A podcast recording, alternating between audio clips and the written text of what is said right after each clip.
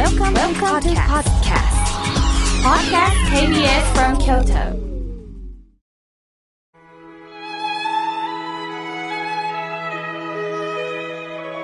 改めまして、僧侶の河村明慶です。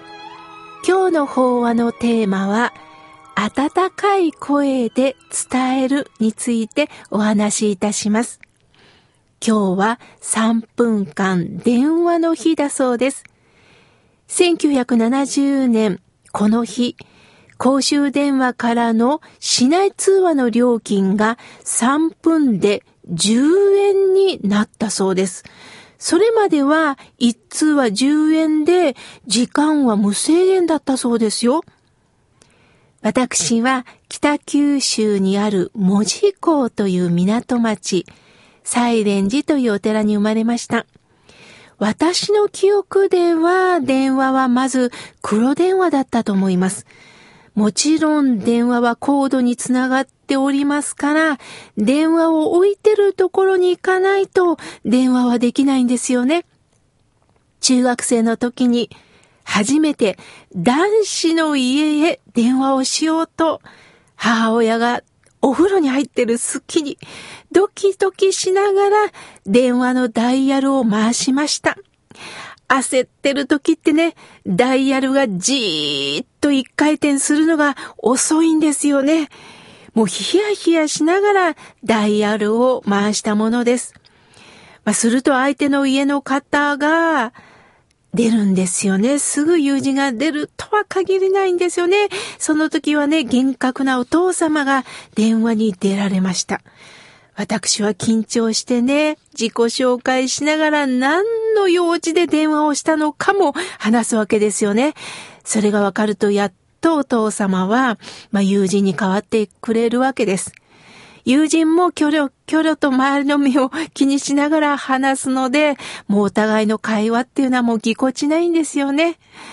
まあ今でこそ携帯は当たり前になりましたが、電話といえばそんな思い出があります。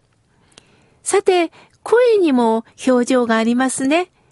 顔が見えない電話越しでも声で相手に表情が伝わるものです。声の出し方で、やはり印象って変わるんですよね。先日、営業の電話がかかってきました。暗くてね、一方的な声だったんですね。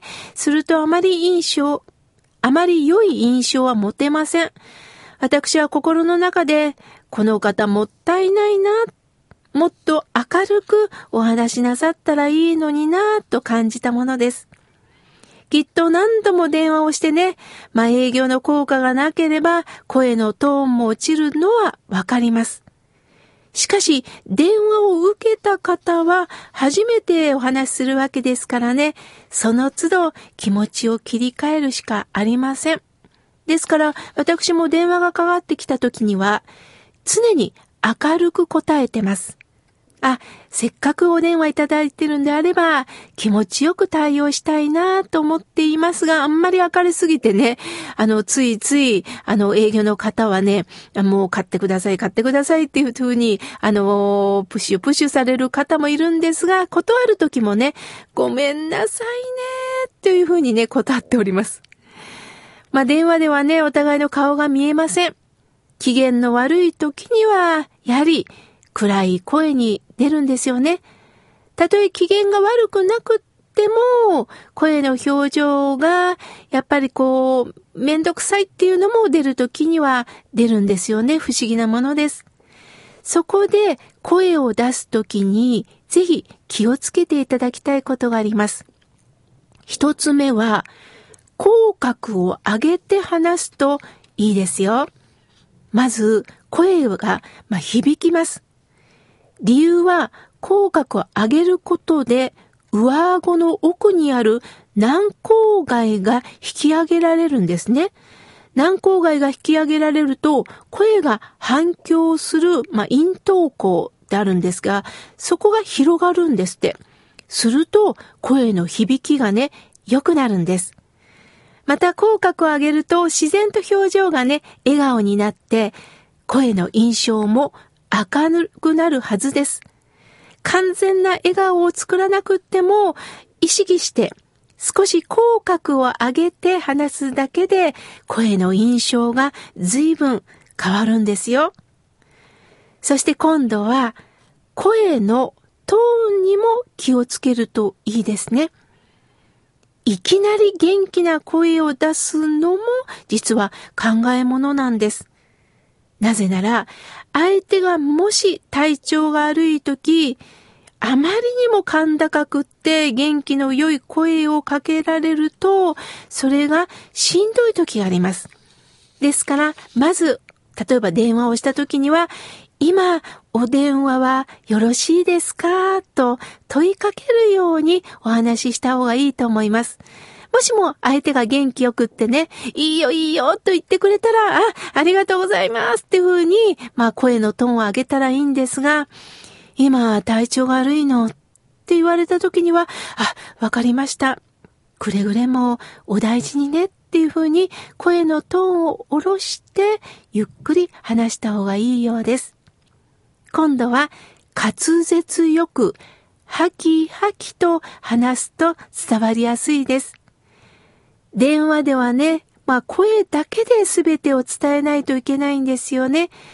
相手にしっかりと伝わるように、滑舌よくハキハキと話すように意識しましょう。どうしてもね、滑舌が悪いと、はっとこう何度もね、聞き返さなければいけなくなるんですよね。ですから、日頃から一言を大切にお話しする習慣をつけておくといいようですよ。では、滑舌を良くするにはどうしたらいいんでしょうか？それはね、口を横にも縦にも開くように意識してみましょう。例えば、えーって皆さん出してみてください。ひらがなのえーです。えーって出すときには、口は横に広がりますよね。今度は、あーとか、おーを出すときには、口は縦に開きますよね。すると、えーとか、おーとかをしっかり口を開いて伝えるようにする。私は、お風呂に入った時にね、あ、い、う、え、お、か、き、く、け、こ、と口を開く練習をしています。特に誰かに伝えたい時には、例えばね、こういったラジオのパーソナリティの皆さんもそうなんですが、番組が始まる前は、この口の運動をほとんどの方がなさっています。道を歩きながらでも、今マスクでね、わからないので、もうあいうえを書きくけこ。特に作業がなかなか出ない方は、さしすせそとかね、あの、自分の苦手なところを一生懸命声に出すように皆さんしています。今度は落ち着いたテンポで話すということです。早口だと相手が聞き取りにくくなるんですよね。また、威圧感がどうしても伝わってしまいます。まあ、と言ってもね、私もつい早口になる時があるんですよね。心の中でブレーキをかけながらお話をするようにしています。さて、昨年、出版社で海流者さん、まあ、海の竜の社と書くんですが、海流者さんへ持たない暮らしのすすめという本をね、注文しようと電話をしたんです。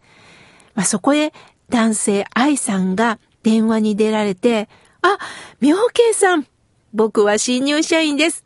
どうぞこれからもよろしくお願いいたします。と明るくお話しくださったんです。もう感じのいい方だなと思ってね、もうつい長話になりました。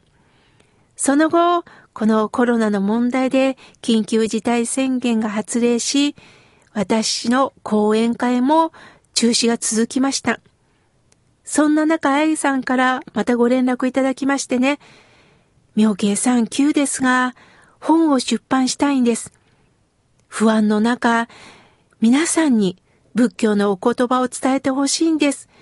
今回は時間がないので、京都新聞の暖流をまとめさせてくださいと連絡をいただきました。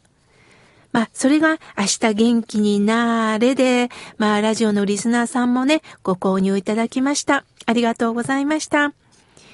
実は、今年の4月で緊急事態宣言が発令されて1年になるんですね。また、愛さんからご連絡をいただいて、1年経った今、もう一度出版をしましょうというお声かけをいただいて、今ね、一生懸命に、え、新刊本を書かせていただいておりますので、また発売したらね、お知らせいたします。さて、蓮如上人は、一つのことを聞いて、いつも珍しく、始めたるようにとおっしゃっています。一つのことを聞いて、いつも珍しく、始めたるように。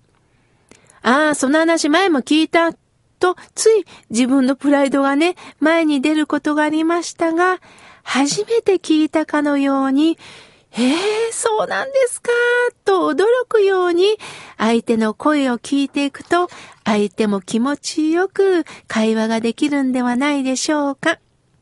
今日は温かい声で伝えるについてお話しいたしました。